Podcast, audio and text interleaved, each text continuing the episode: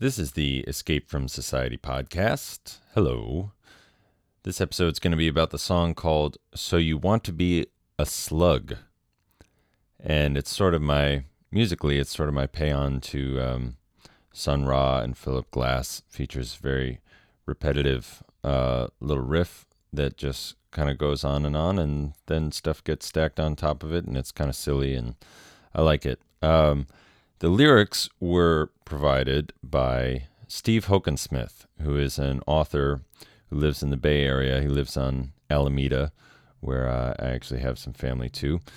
And I know about his writing because my girlfriend Emily used to work at a mystery fiction magazine called Ellery Queen Mystery Magazine, America's longest continually running mystery fiction magazine, I think was their uh, tagline. They're still going, but she's not there anymore. Um, one of her authors there was Steve Hockensmith, who has won an Edgar Award or maybe multiple Edgar Awards for his writing. He has short stories that would be published in uh, the magazine, but also uh, a couple of books to his credit, which I have read. Um, one of them is called Dawn of the Dreadfuls, and it's a uh, one of the Quirk classics, which you may have seen. There are these books uh, where, you know, Jane Austen's Sense and Sensibility gets sort of mashed up with a sea monster tale. Uh, Sense and Sensibility and Sea Monsters is that one. Um, and I don't remember what they all are. Apparently, some of them are pretty good, and some of them are not that good. Steve contributed one called Dawn of the Dreadfuls, and uh, I was reading it one time. He really saved me, and I emailed him to express that, and that's how we got to first talking. I was reading the book, and I had a church gig, uh, which I have very seldomly. I've never been one to spend uh, more time in churches than I need to. I don't like church services a whole lot when they get all um, preachy. I mean, I guess that's what they're supposed to do. It's when they get all God y that I don't really like it. So, anyways, uh, someone hired me to play an original composition of hers at the St. Mark's Church down in the East Village. And I figured, hmm, East Village, St. Mark's Church, uh, I know there's a theater there, and it's probably, you know, some whole wheat interfaith um, fun time, not a lot of God there in that ceremony. And I wound up being completely wrong. It was God this and God that. And I, the only thing that saved me from uh, sitting through this ceremony that I wasn't enjoying was that I was reading Steve Hockensmith's book about um, zombies in Victorian England, uh, which I enjoyed greatly. Uh, so Steve and I corresponded. I told him the project I was working on. And he thought it was great, and he sent me some poetry that he dug up uh, from his collegiate years. He said some of this stuff is bad and some of it's embarrassing, but I don't care if you use it. Go right ahead. And I wrote, "So you want to be a slug?" And here it is.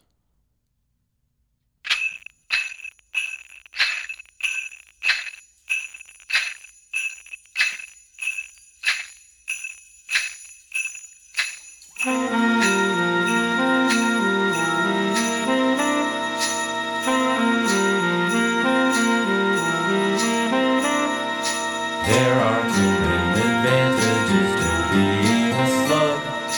There are advantages to being a slug. First, slugs are rarely shot, or stabbed, or strangled, or sued. All they have to do is keep away from sidewalks, and life is pretty much one big party. No beer, please.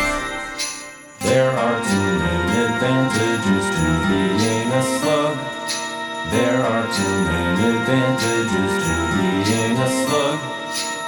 Secondly, slugs are very slimy and covered with goo. There are two main advantages to being a slug. There are two main advantages to being a slug. There are two main advantages to being a slug. There are two main advantages to being a slug. There are two advantages to being a slug. There are two main advantages to being a slug. There are two main advantages to being a slug. There are two main advantages to being a slug. There are two main advantages to being a slug. There are two main advantages to being. There are two main advantages to being a slug. There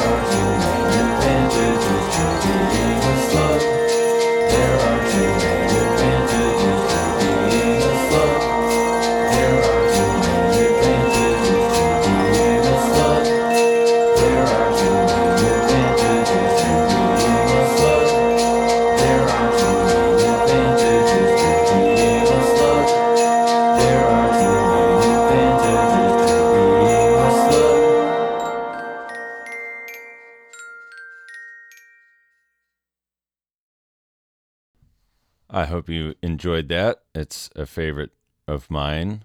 I'm proud to report that none of the vocals are pitch shifted or auto tuned or anything. As you can tell, I have a very deep voice, which I think extends down to a pedal G in the over the course of that melody, uh, or maybe even lower.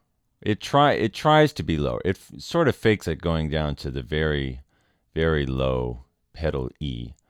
But unless you're really a musician, you don't care about that statement. So uh, I hope that was an enjoyable psychedelic experience listening to that song on the headphones there. A lot of nice stuff going on in the mix. And I've actually taken this song and made a music video about it because you got to make a music video when you put out a record. And this is one that I figured I could actually tackle myself. And I've been doing a lot of this stuff for this record myself, making these podcasts, designing my website and stuff. And, uh, and I know where I can get some slugs. I'm from the country uh, up in Massachusetts, and I was there at some point last summer.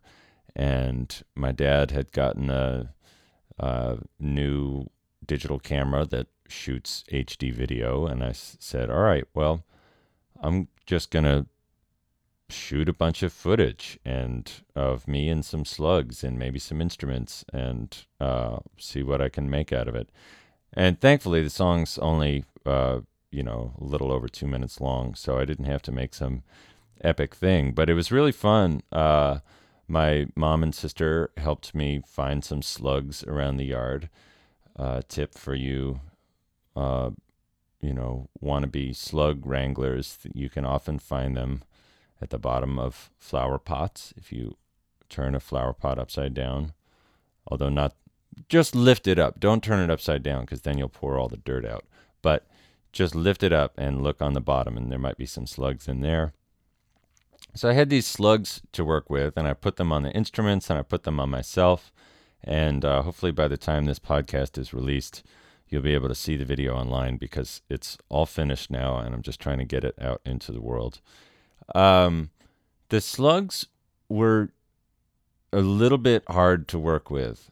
They were as as they would be if you took a random sample of seven people in the world. There would be some of those seven people would be easy to work with, and some of them wouldn't want to work with you. Uh, so I had some difficulty with the slugs. Uh, one of them crawled into the guitar, and I couldn't get him out. Um, and one of them crawled into the keyboard, and I couldn't get him out. And that was I was upset about that. But they move so fast. They move faster than you think they would. So I'm here with moving the camera around, trying to get a particular shot, and uh, maybe the shot takes 15 seconds or something, and then I turn around and the slug has disappeared and he's crawled down and don't do it, don't do it, and then he drops right down into the guitar. Uh, and I don't know. I worked on filming these things for maybe two days with these slugs. I really appreciate the contribution that they made, and uh, it's nice. It's nice also to have some video of uh, a verdant summer day at my uh, where I grew up out in the forest there.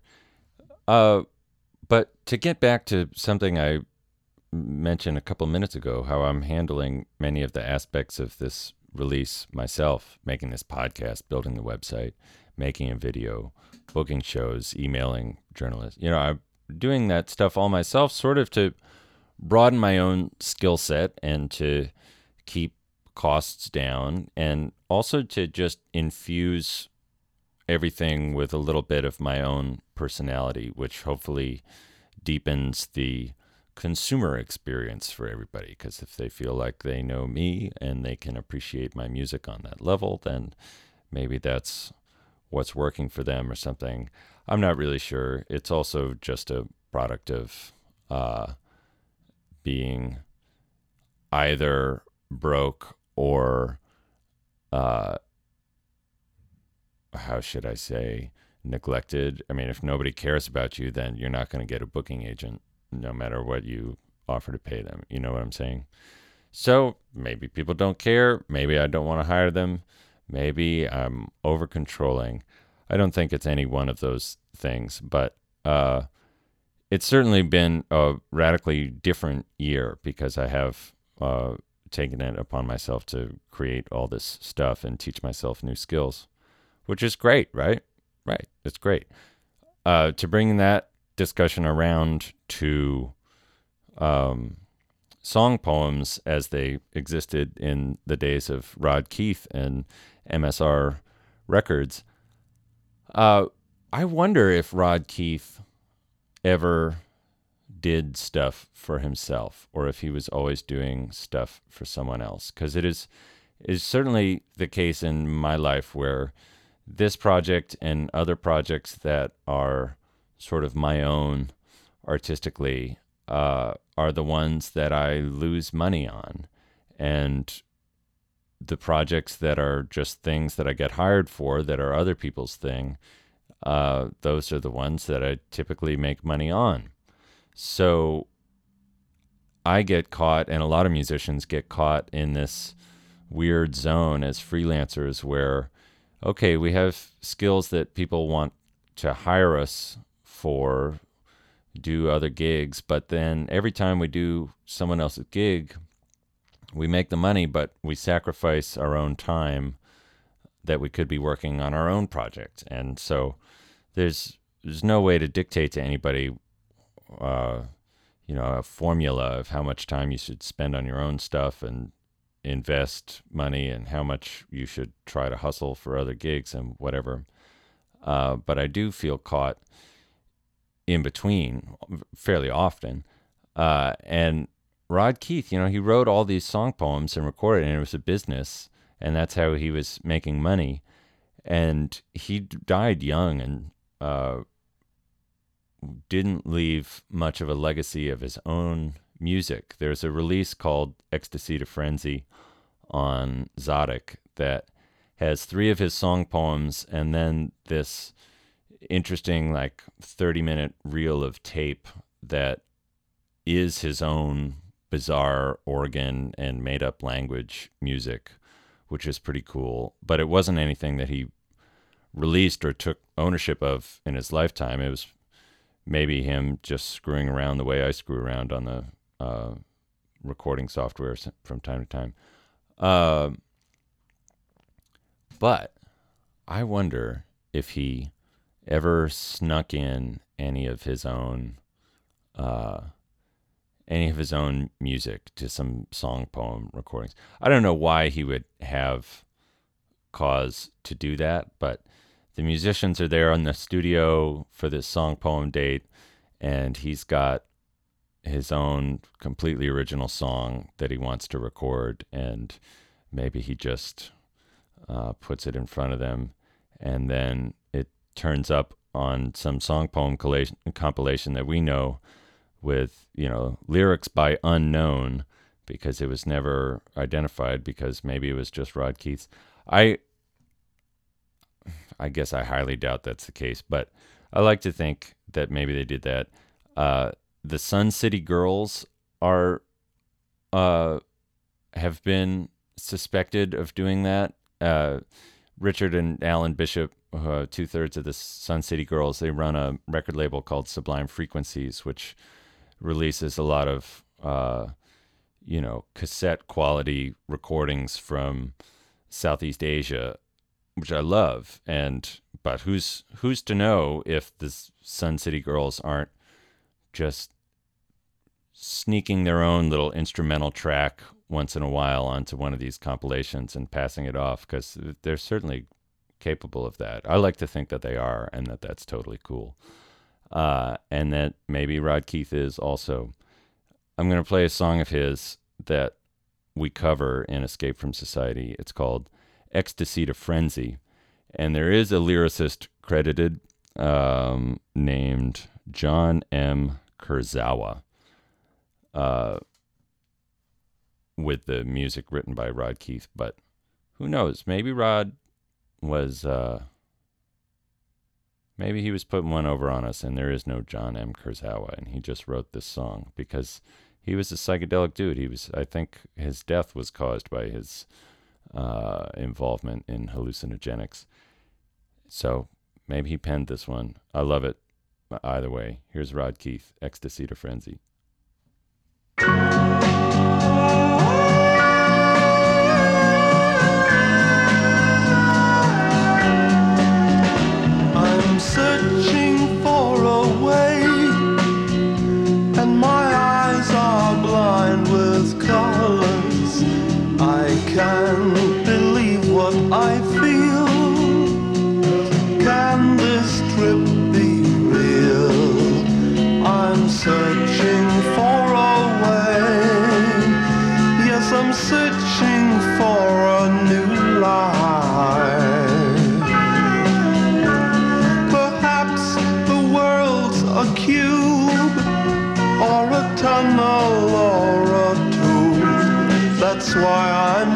Searching.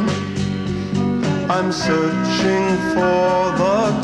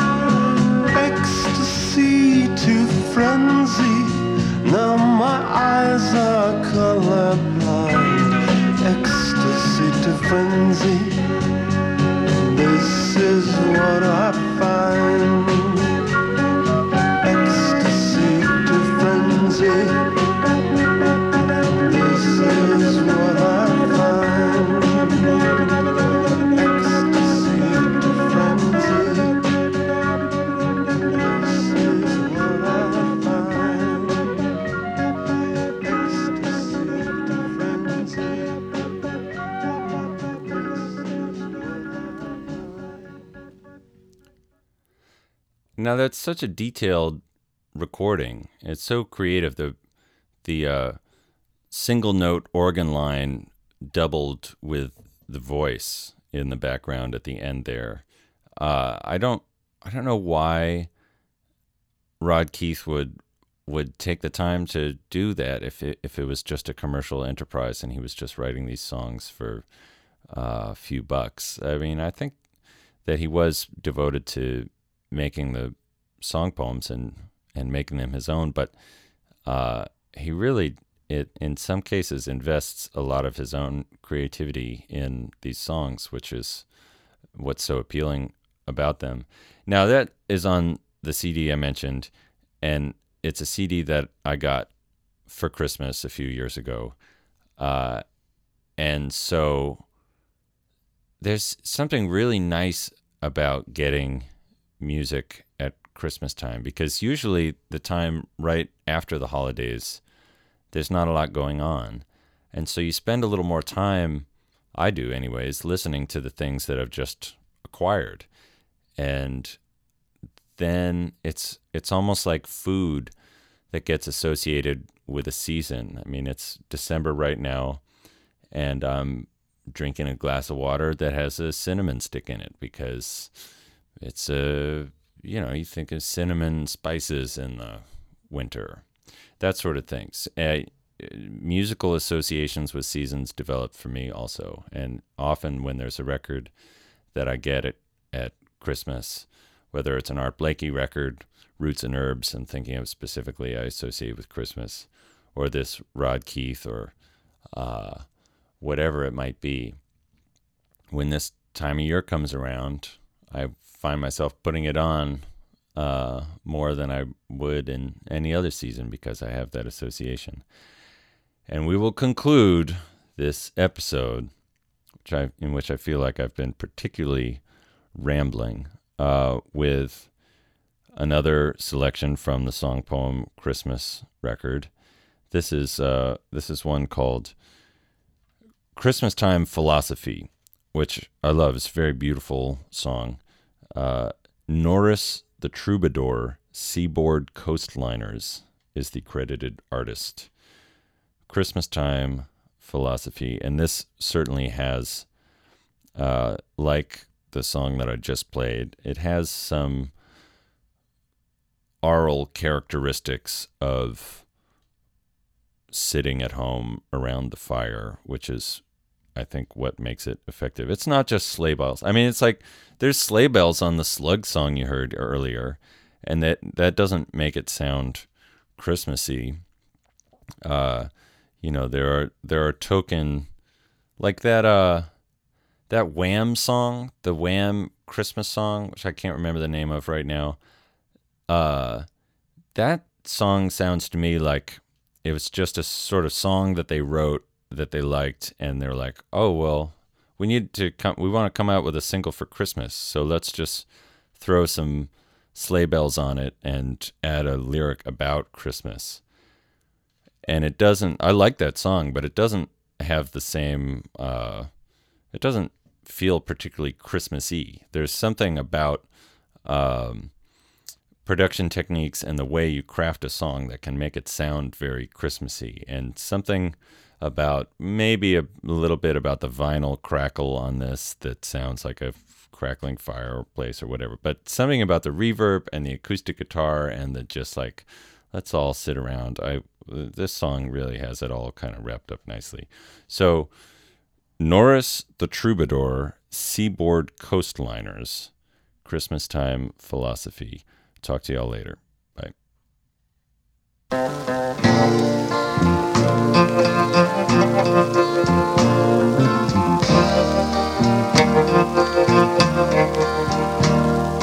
That's my Christmas time philosophy. Full punch bowls and happy living. Singing songs and lots of giving. That's my Christmas time philosophy. Pumpkin pies and turkey roasting. Snow on hillsides, sleighs out coasting. That's my Christmas time philosophy. Children sending letters off to Santa as Christmas time draws near. Wrapping presents and families gathering for feasting. What a magic time of the year. Keep those church bells ringing high on their steeples. Everyone, be kind to all people. That's my Christmas time philosophy. Jingle bells and happy living. Singing songs, so much giving. That's my Christmas time philosophy. Children sending letters off to Santa as Christmas time draws near. Wrapping presents and families gathering for feasting.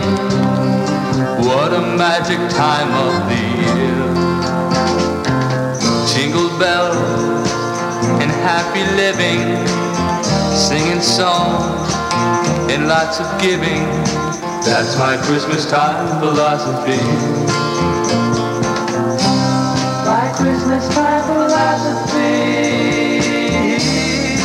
Christmas time philosophy. My Christmas time philosophy. You got Christmas time philosophy. You have my Christmas time philosophy.